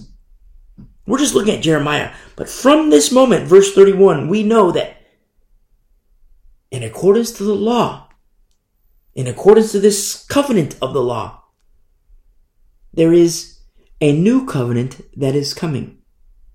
Very interesting. For my Jewish friends whom I love, Turn with me really quick to Ezekiel 36. Ezekiel 36. Ezekiel 36. We see here in verse 24, for I will take take you from among the nations, gather you out of all countries and bring you into your own land. Then I will sprinkle clean water on you, and you shall be clean. I will cleanse you from all your filthiness and from all your idols. Whoa, very interesting. Looks like Israel got herself in a little bind. But it happens. I'm not making excuse. But that's what happens when focus goes away from the Lord. Old Testament and New Testament, that's what happens. When focus, when eyes go on anything outside of the Lord, we tend to get ourselves dirty. You see, it happens. I'm not making excuse, but it happens. Now we see, wow, the people need to be clean. Okay, the Word of God gives us the means. He teaches us. He's given us given us the blueprints on how a soul becomes clean before Him. He's shown us. Yes, we see the Old Testament and the, the covenant, the, the law of Moses. Yes, we see that. But in accordance to the Old Testament prophet Jeremiah, a new covenant is coming. We see here in verse 26, I will give you a new heart and put a new spirit within you. I will take the heart of stone out of your flesh and give you a heart of flesh. See? Remember you hear us from time to time make mention of rock and pine and maple and balsa and jello. We want jello. Hearts to be as soft as possible. Not stone. That's not good. Pine, not good. Maple, not good. Balsa, better, but still not good. We want straight up jello hearts. Nice and soft. How is it that in the Old Testament, we have the, the law of Moses, Torah, but then at the same time, we see reference, not just reference. Remember, remember the law a process by which a soul can learn to love the Lord and hope in the Lord. Because in the law and through the law, see, say we go back in time and we witness a stoning, which is heavy. I meant like a stone. I mean, a stone hits the shoulder and that's going to hurt. A stone hits, you know, a forehead and that's going to hurt. It's not like a little rock. These are like straight up like bricks that you meant that you have to have your hand open wide to hold. A hand hits a forehead. That hurts. A hand hits the jaw, you know, teeth fall out. I'm not advocating violence. I'm not saying, okay, let's start stoning, but that's scary. That's scary. That's when the fear of the Lord becomes a learned thing. Now, biblically, there is no one, no one biblically qualified to cast any stones. No one. No, not one. There is only Christ and he cast no stones. Yet he will judge, but not yet. Remember, mercy, grace first. We want our hearts to be jello, nice and soft. He says in verse 27, I will put my spirit within you and cause you to walk in my statutes, and you will keep my judgments and do them. Then you shall dwell in the land that I gave to your fathers. You shall be my people, and I will be your God. Wow, so we have Jeremiah speaking about a new covenant. We see Ezekiel speaking about a new spirit, that is the spirit of the Lord. And we see again in verse 28, you shall be my people and I will be your God. Not may. Deuteronomy, we see may, that I may be your God. But Jeremiah, we see I will be your God. Ezekiel, we see I will be your God and you shall be my people. Turn with me to Matthew 26 now. Matthew 26. And in Matthew 26, Verse 26. And as they were eating, Jesus took bread, blessed and broke it and gave it to the disciples and said, take, eat, this is my body. Remember Deuteronomy 29? Deuteronomy 29 verse 6. No bread, no wine. Back then in Deuteronomy, no bread, no wine. But now there's this person will say, and he said, took, he took bread, he blessed it and broke it and said, give it, he, gave it to the disciples and said, take, eat. This is my body. Verse 27, then he took the cup and gave thanks and gave it to them saying, drink from it, all of you. Remember Deuteronomy 29 verse 6. No bread, no wine. And yet, here we see bread and wine. Very interesting from this person who has arisen in the midst. And verse 28 For this is my blood of the new covenant. Whoa. Whoa. For this is my blood of the new covenant, Remember, Deuteronomy 29 verse 6, we see no, no, no, no bread, no wine. In Jeremiah 31, remember that uh, we knew, we know that a covenant is coming. Jeremiah the prophet of the Old Testament. We know that a new covenant is coming. And now we see this person present bread and wine. Something that Deuteronomy 29 says, no bread, no wine. And this same individual says, this is the blood of the new covenant, which is shed for many for the remission of sins. Whoa. Behold, I say, behold the Lamb of God. For my Jew- Jewish friends whom I love, rabbis whom I love, Talmudic teachers whom I love,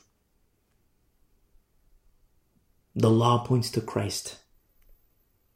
The law points to Jesus.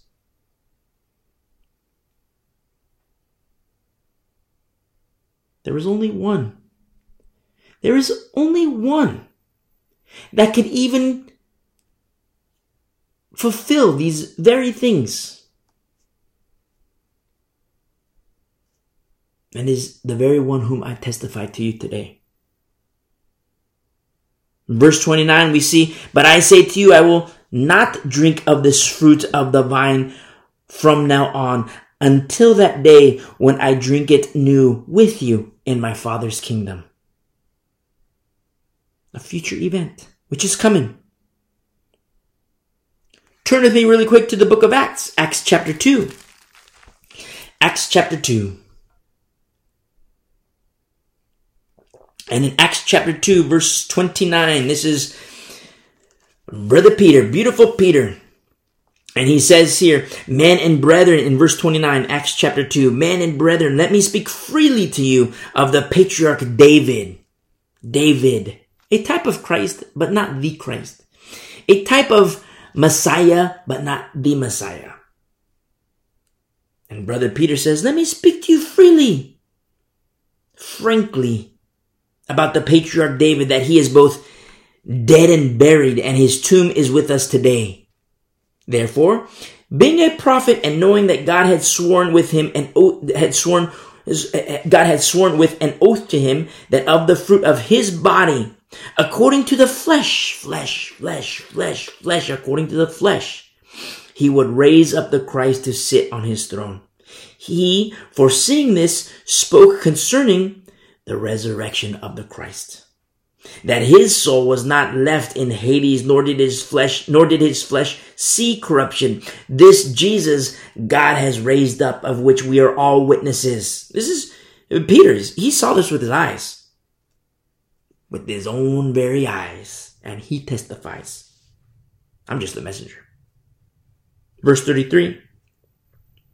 Therefore, being exalted to the right hand of God and having received from the Father the promise of the Holy Spirit, he poured out this, he poured out this which you now see and hear. For David did not ascend. Look at David, just like we see in, in verse 29. David, patriarch, yes. Prophet, yes, verse 30. But he's dead and buried. Verse 29, he's dead and buried. Verse 34, David didn't ascend. David did not ascend into the heavens, but he says himself, the Lord said to my Lord. The Lord said to my Lord.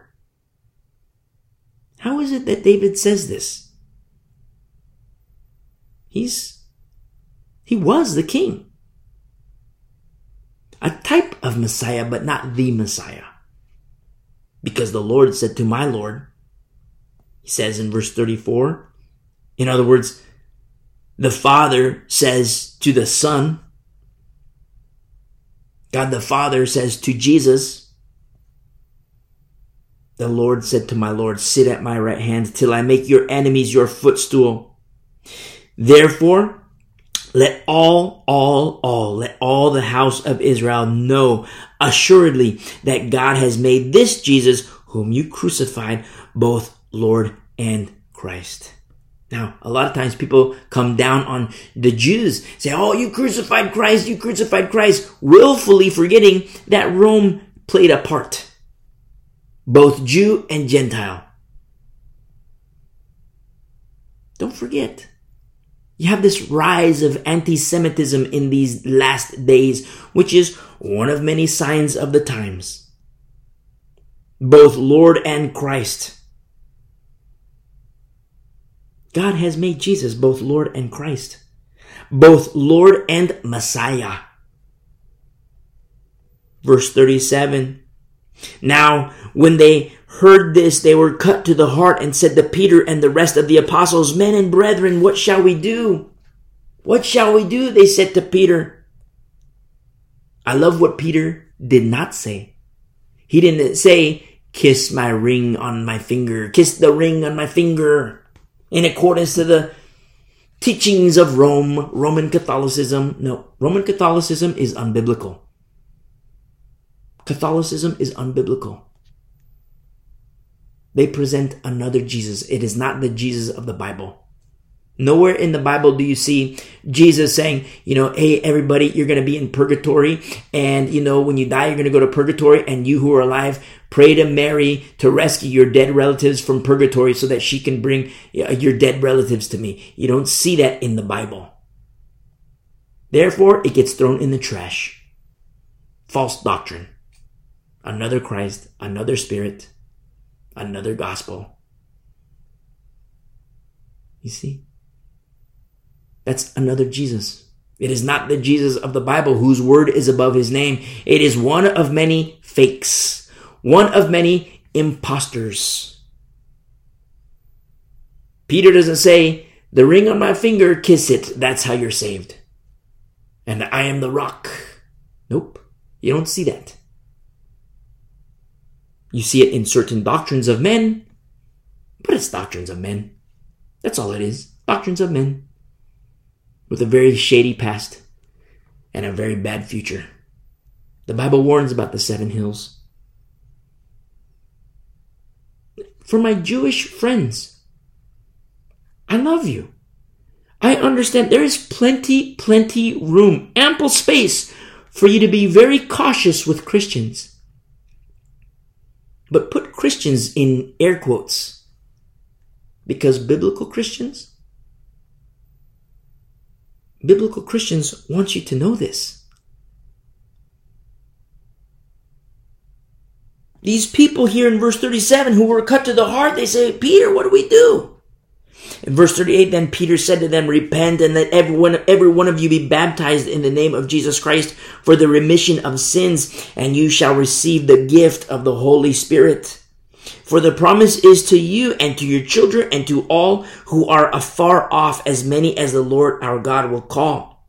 And with many other words he testified and exhorted them, being saying, Be saved from this perverse generation. Then those who gladly received his word were baptized, and that day about 3,000 souls were added to them. And I pray that souls will be added right here, right now. If you're Jewish, you're listening, and you want to receive Jesus Christ as Lord and Savior. Hit pause and listen to the message how to commit your life to Christ, and you commit your life to Christ, the Messiah, Son of the Most High you're Catholic, Reformed, and you want to receive the real Jesus, do the same. You're not a believer, do the same. We're living in the last days. This door of mercy and grace, it's not going to be open forever. The church age is coming to a close. Let's look at John chapter 5 really quick. John chapter 5 verse 39 the pharisees you know they, the pharisees the, the religious leaders of those days they all were hardcore. We follow moses. In john 5 verse 39 you search the scriptures jesus says. You search the scriptures for in them you think you have eternal life which that how could it not be that the scriptures do not have eternal life? Remember it's much deeper it's not surface. Remember, to read, to obey, and to keep. Not surface level, deep in the heart. You search the scriptures for in them you think you have eternal life and these are they these are they which testify of me. But you are not willing to come to me that you may have life. I do not receive honor from men, but I know you that you do not have the love of God in you. I have come in my Father's name and you do not receive me. If another comes in his own name, him you will receive. How can you believe who receive honor from one another and do not seek the honor that comes from the only God? Do not think that I shall accuse you to the Father. There is one who accuses you, Moses, in whom you trust. Whoa. In the law, what's better to trust in Moses or to trust in God? You trust in Moses? Moses will accuse.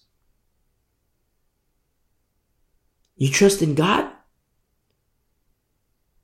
Well, trusting in God, there's a narrow path. Look at our references to Jeremiah, Ezekiel. Trusting in God is be- trusting in God through the law. Yes, it's beautiful because it leads to Christ. Remember Jeremiah the prophet. A new covenant is coming. Ezekiel, the Spirit of the Lord will be inside of such a soul. Not God may be that, that God, that, that they may be gods, but the Lord says, I will be their God and they will be my people. In verse 46, he says, For if you believe Moses, you would believe me, for he wrote about me. But if you do not believe his writings, how will you believe my words? That's heavy. But when you study the scriptures, you know that yes, this covenant was put into place in, in Horeb, but never forget Moab. The covenant was put in place in Horeb for the third time. Remember, verbally rejected. Two tablets, first two tablets, rejected. Second two tablets, accepted, but not without blood. Sacrifice. See? When you consider Horeb, Sinai, Horeb, never, ever, ever, ever, ever forget Moab. Never. Because now it's covenant and oath. And you know that this covenant, which is put into place in our studies in Deuteronomy, that in the course of time, in this, as, as this fear of the Lord and trust in the Lord and love of the Lord and hope in the Lord as it passes through generation across generation, the promises of the Lord come to Jeremiah. And Jeremiah straight up says, you know, thus saith the Lord, a new covenant is coming. So from that moment, just looking at Jeremiah alone, from that moment, we know that a new covenant is coming from Jeremiah's day. A new covenant is coming. Now, fearing the Lord, loving the Lord, trusting in the Lord, and hoping in the Lord, a person who knows the scriptures, understands the scriptures, and has this beautiful formula that in the course of time can understand like, okay, a seed is coming. A new covenant is coming. And a seed not in accordance to the law, but a seed in accordance to the promise to Abraham pre-law. Before the law. Remember, the law was added because of sin, of transgression. That's why the law was added. The promise to Abraham is still in effect today. The law was added until the seed. And now the seed is here. And this seed, in his earthly form, grew into a man. And while in his earthly ministry, where bread and wine was withheld in Deuteronomy 29 verse 6, all of a sudden, bread and wine is given in a new covenant. This is the new covenant in my blood. Boom, the fulfillment of what Jeremiah prophesied about. A new covenant is coming. You see? The fulfillment of the law, the law of Moses, which points to Christ. Now you understand Jesus Christ when he says, for if you, he's speaking to the religious leaders, the Pharisees, the scribes, the Sadducees, the religious leaders, the ones who should have known.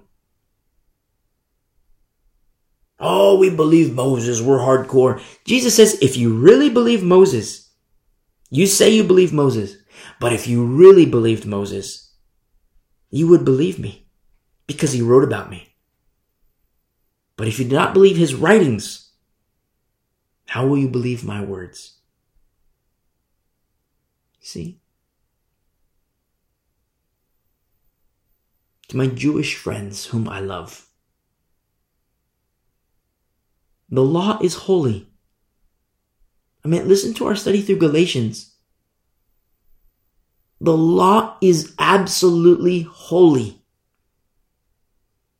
But there is greater holy, greater holiness in what the law points to. There is glory in the law, but there is greater glory in what the law points to, and it points to Christ, Jesus Christ, Son of the Most High. As the serpent was lifted up in the wilderness, so too shall the Son of Man be lifted up. Fulfillment of the law. The seed. The law was added until the seed. It's not to it's not to denigrate the law because the law is holy, but the law was not made for a righteous person. There's purpose to the law. You see? It brings people to Christ. Both Jew and Gentile. Let's go back to Deuteronomy 29. And in Deuteronomy 29, let's look at verse 14.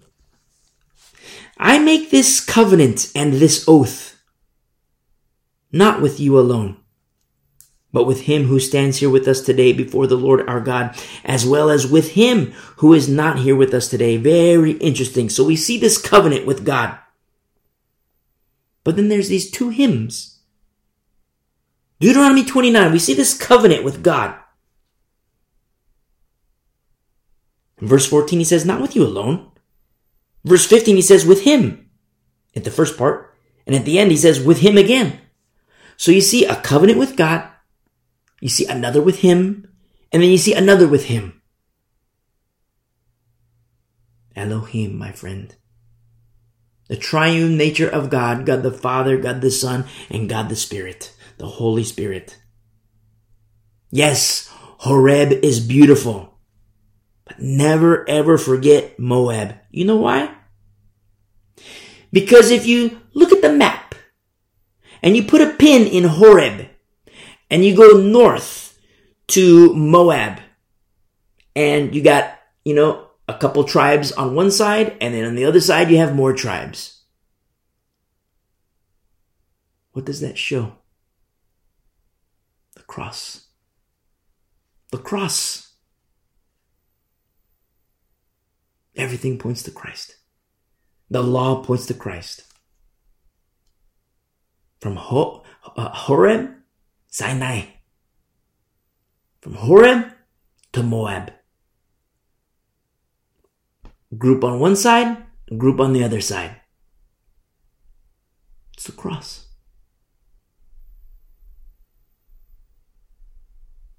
You see why Jesus says Moses wrote of me. The Pharisees in those days, when Jesus says, you know, how, how can you believe Moses? Moses wrote about me. Because remember, in verse 4, it's not just like boom, you have eyes to see, and boom, you have ears to hear, and boom, you can understand. No, it's a learned thing. The prophets, they longed to, for the, the times, the, the times of, to see Christ, they longed for that. The days that we live in today, in these last days, they longed for these moments. The return of Christ.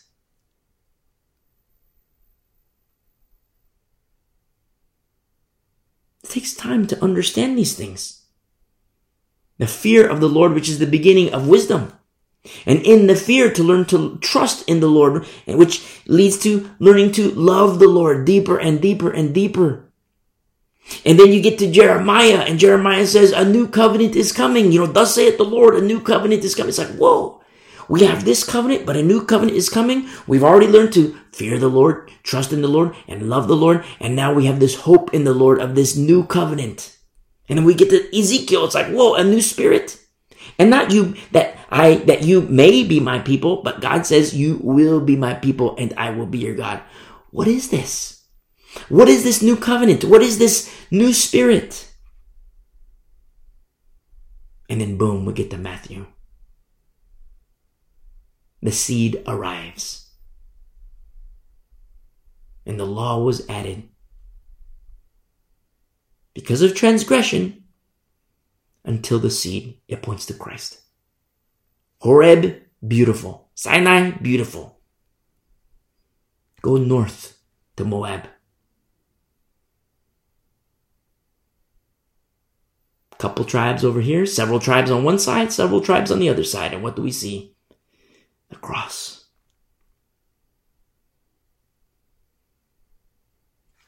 The narrow path. The narrow is the way and yet, to those with ears, to those with eyes,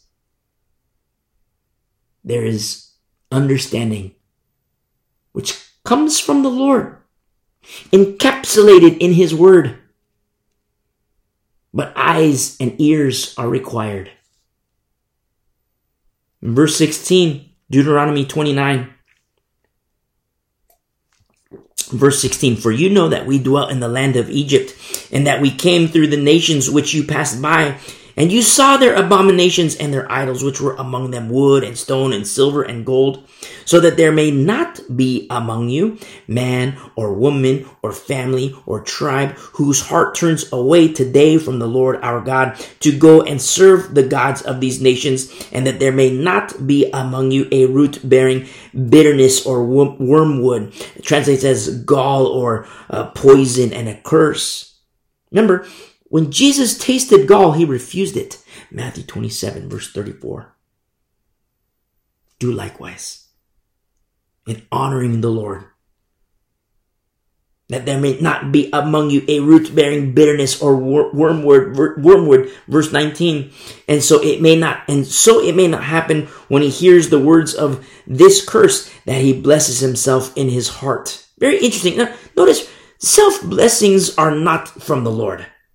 Self blessings are not from the Lord. Saying, he says in verse 19, I shall have peace even though I follow the dictates of my heart. Remember, the heart is desperately wicked. Desperately wicked. We, we see this today. People who behave wickedly. And it, calling themselves blessed. Oh, I'm gonna do my crack. I'm gonna do my drugs. I'm gonna do my sex. I'm gonna do my Buddha. I'm gonna do these things. I'm gonna say these little white lies. Oh, we're blessed of the Lord. Self blessings are not from the Lord. Blessings come from the Lord. But self blessings, that's not the Lord. And we're going to see this in the Old Testament. People people doing, excuse me, all kinds of wickedness. But we don't have to reserve these very things to the Word of God only because we see it today. We're going to see how God responds in the Old Testament. But we're going to know why he responds the way he does because these things are encapsulated in his word. He's just doing what he said he would. And you're going to see the same thing today people doing, living in all kinds of wickedness, saying, Oh, yes, we're blessed of the Lord. We're blessed of the Lord. We're of the elect. We're of the elect. We are predestined. But so wait a second. Let's, let's analyze the formula. That's why Jesus says, look at the fruit.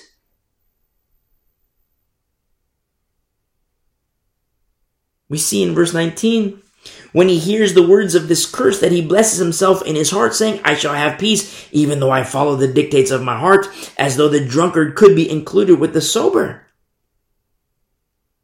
The Lord teaches us the very concept, the very blueprint of remnant. We're going to see remnants in the Old Testament. We're going to see remnants in homes in the Old Testament.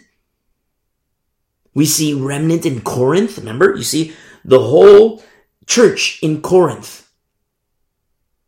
And Paul, you know, who was informed by Chloe, says, okay, you guys are milk drinkers? Okay. Kind of like a quasi come out of her, my people. Separate from these works of the flesh, not even to eat with such a person. Separate. Come out of her, my people. Okay, now we have this remnant. Now let's get to work. Let's get everybody cleaned up. And this is how we get cleaned up. We study the word. The washing of the word of God. You see? And then to grow and mature from there, to leave milk but even today, we have the biblical formula, Old Testament, New Testament, and how the, the Lord teaches us the concept of the remnant. And we're going to see people in the Old Testament. Oh, we're blessed. You know, oh, I'm so blessed. I'm so blessed. And look, I shall have peace. Look, if the formula is wrong, you're not going to have peace.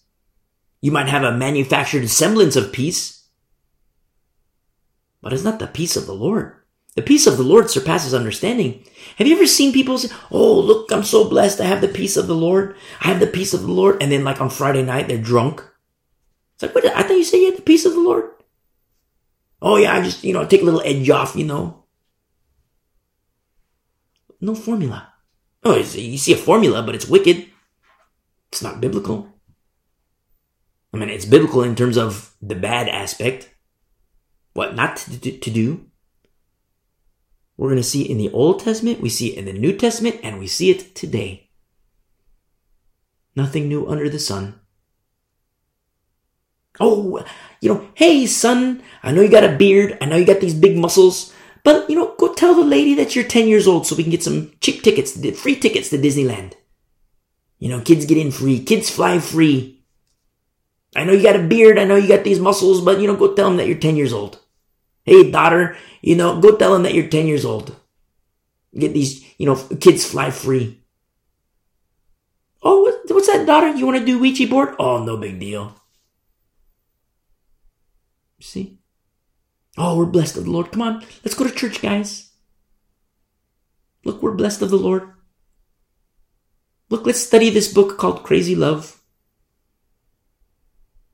Let's go, you know, at one with the grave soakers. Let's read this, you know, take the mark of the beast, they'll be saved. Oh, let's read these coalition books God has done with Israel.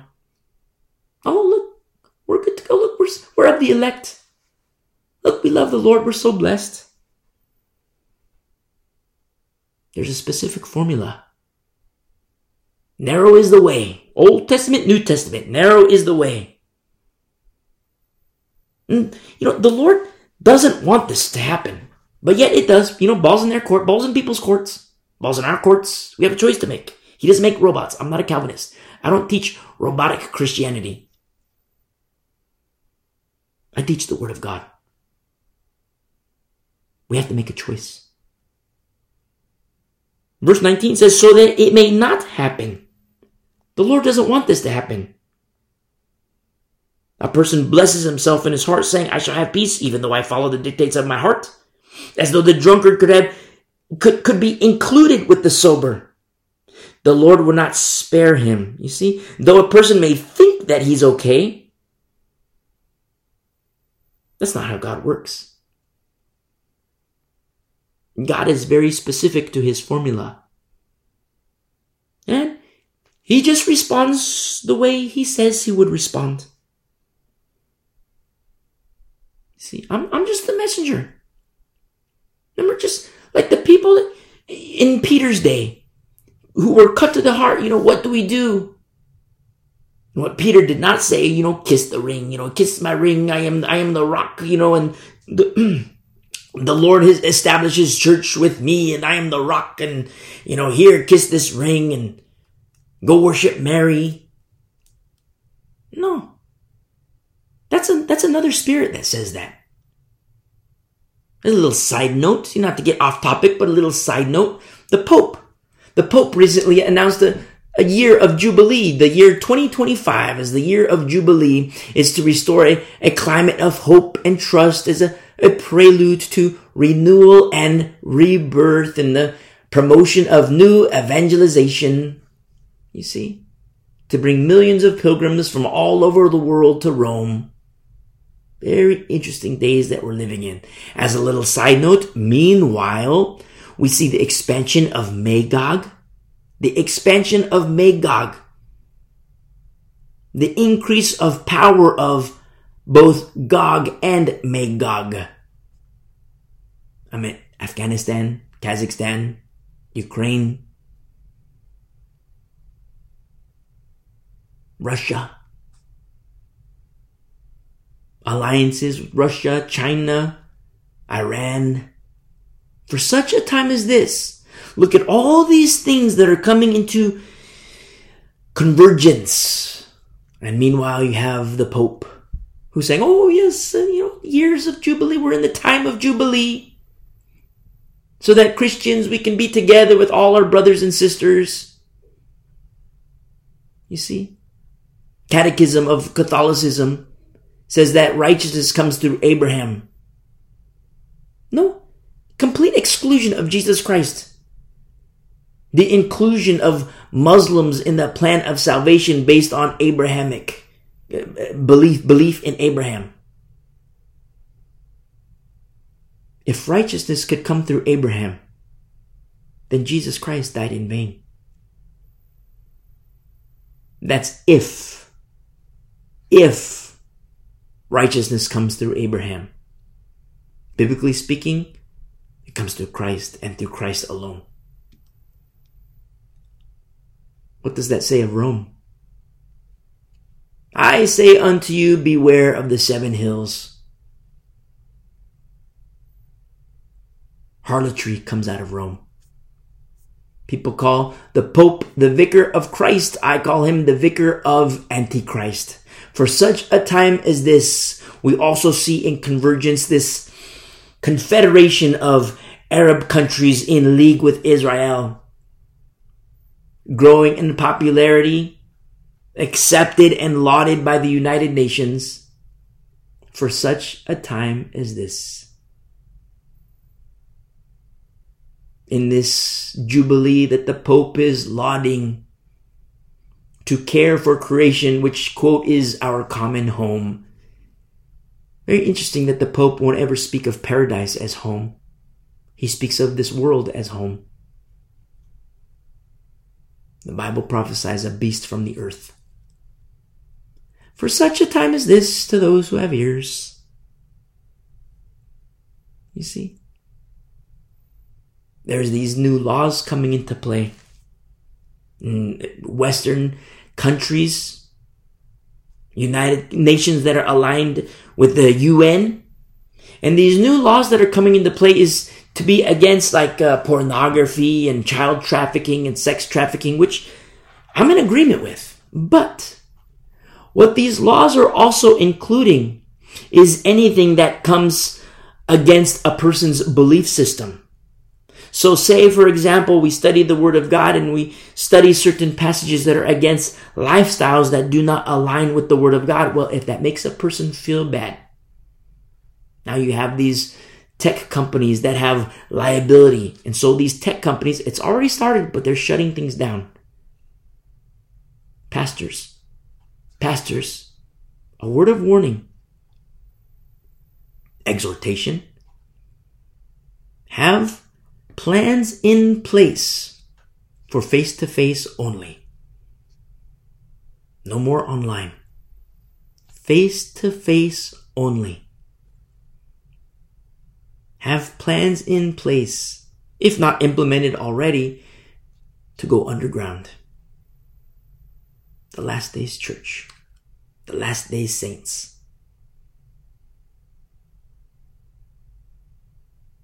Very perilous. The Bible says perilous times for a reason. And look at the church. The church is asleep.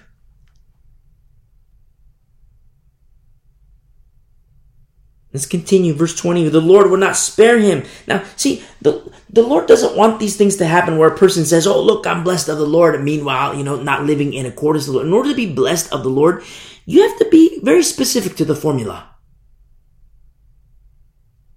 You see? In verse 20, the Lord will not spare him. You know, like he says at the end of verse 19, as though the drunkard could be included with the sober. The Lord will not spare him for the anger of the Lord and his jealousy would be, would burn against that man. And every curse that is written in his book would, in this book, would settle on him. And the Lord would blot out his name from under heaven. Whoa. You know, regarding the book of life, names, understand that names can enter and names can exit. Names can enter the book of life and names can exit the book of life. How does it happen? Well, the Lord is very specific. In both cases, you choose. You choose to repent and receive Jesus Christ. Okay, boom, name in the book of life.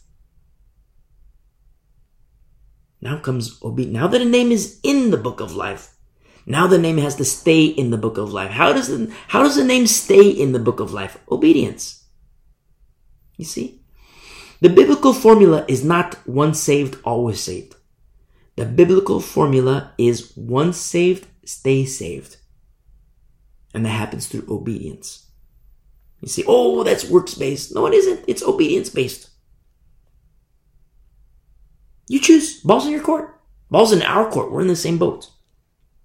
In verse 21, and the Lord would separate from him. The Lord would separate him from all the tribes of Israel. Now we see why? For adversity according to all the curses of the covenant that are written in the book of the law. Last week's study, chapter 28, that was difficult. Because I, I, I like, when we study the word together, I like all of us to, to have that blessing of the Lord. But it's not always the case. The blessings of the Lord aren't always the case. Blessings of the Lord are a byproduct of obedience. I don't want to say byproduct, but they're a result of obedience. And so we see in verse 22 so that the coming generation of your children who rise up after you and the foreigner who comes from a far land would say, when they see the plagues of the land and the sickness which the Lord has laid on it, the whole land is brimstone, salt, and burning. It is not sown, nor does it bear nor does any grass grow there, like the overthrow of Sodom and Gomorrah, Admah and Zeboim, which the Lord overthrew in his anger and his wrath. Whoa. This is serious. Very serious. You say, wait a second, I'm so glad that we don't, that, you know, you know, that we're new covenant believers because wow, this is scary times to read these parts in Deuteronomy. This is scary times. Hold the phone there, my friend. Turn it through, turn with me really quick to Matthew 11. Matthew 11.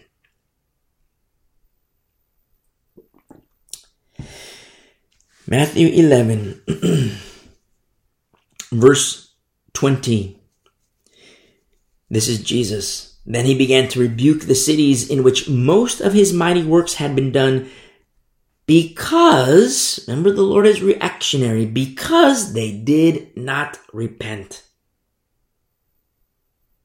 This is what he says, verse 21. Woe to you, Chorazin! Woe to you, Bethsaida! For if the, if the mighty works which were done in you had been done in Tyre and Sidon, they would have repented long ago in sackcloth and ashes. You see? If those very works, if those very works were done in Tyre and Sidon, he says, of them, ball would have been in their court and they would have repented long ago in sackcloth and ashes. But these are cities in verse 20 who refused to repent. They did not repent. It says a lot about how a generation can change. And that's what happens when the Lord becomes forgotten. Remember, the Lord saved Egypt. The famine came and the Lord saved Egypt through Joseph. But then the Lord judged Egypt. Wow, did, did the Lord change his mind? No. Egypt changed their heart in forgetting the Lord. We see in verse 22, but I say to you, it will be more tolerable for Tyre and Sidon in the day of judgment than for you.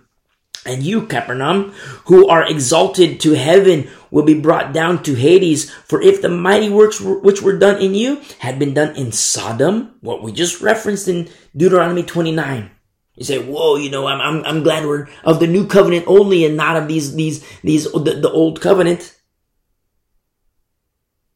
But the Lord Jesus Christ references Sodom. If these very things, these mighty works had been done in Sodom, it would have remained to this day. They would have repented. In verse 24, but I say to you that it shall be more tolerable for the land of Sodom in the day of judgment than for you. Whoa, that's heavy. Judgment is coming. Judgment is coming. 70 weeks are decreed. But then there's this gap in the 70th week. There's this gap. It's referred to as the church age, the age of grace. But the Bible says it will come to a close. The Bible teaches that the church age, this day of grace, these times of grace, it will come to a close. He gives indicators of all these things that will come to pass. And we're living in a time that these very things which were prophesied, Old Testament, New Testament, major prophets, minor prophets, apostles, messengers of the Lord. We're living in a time where these things are not just coming to pass, yes, coming to pass, but converging together, one on top of the other, for such a time as this. Learn to make bread. Store your oil because lamps are already going out, but lamps will go out. A famine of the Word of God. You see? Pastors, be wise. Be wise Let's go back to Deuteronomy 29 in closing. In verse 24, all nations would say, Why has the Lord done so to this land? What does the heat of this great anger mean? Very valid question.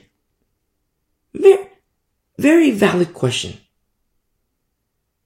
In these days, when judgment of the Lord would come, a very valid question indeed, but in the last days when God's judgment comes, when the church age comes to a close, when the door of grace and mercy closes, it's too late. It's too late. Verse 25, then people would say, because, remember, the Lord is reactionary because they have forsaken the covenant of the Lord, God of their fathers, which he made with them when he brought them out of the land of Egypt. For they went and served other gods and worshiped them, gods that they did not know and that he had not given them. You see, idolatry. Then the anger of the Lord was aroused against this land to bring it in every curse that is written in this book. Remember, chapter 28 in our study, the Lord is just, he's just doing what he said he would do. That's it. He's just doing what he said he would do in accordance to his word. Nobody needed to be surprised. Even though many will be surprised, many will be shocked. I mean, look, look how fast the world can change. On a dime, the world can change. Look at Russia and Ukraine. On a dime, the world can change. Look, look at Afghanistan. On a dime, the world can change. Look at Canada. I mean, like how Canada, they're shutting down bank accounts. On a dime, the world can change. Look at the past two years under the coronavirus mandates. Look at how quickly the whole globe, the landscape of the globe can change. In verse 28, and the Lord uprooted them from their land in anger, in wrath, and in great indignation, and cast them into another land as it is this day. Now, there is a perceived absence. I'm doing my air quotes. There is a perceived absence of the Lord.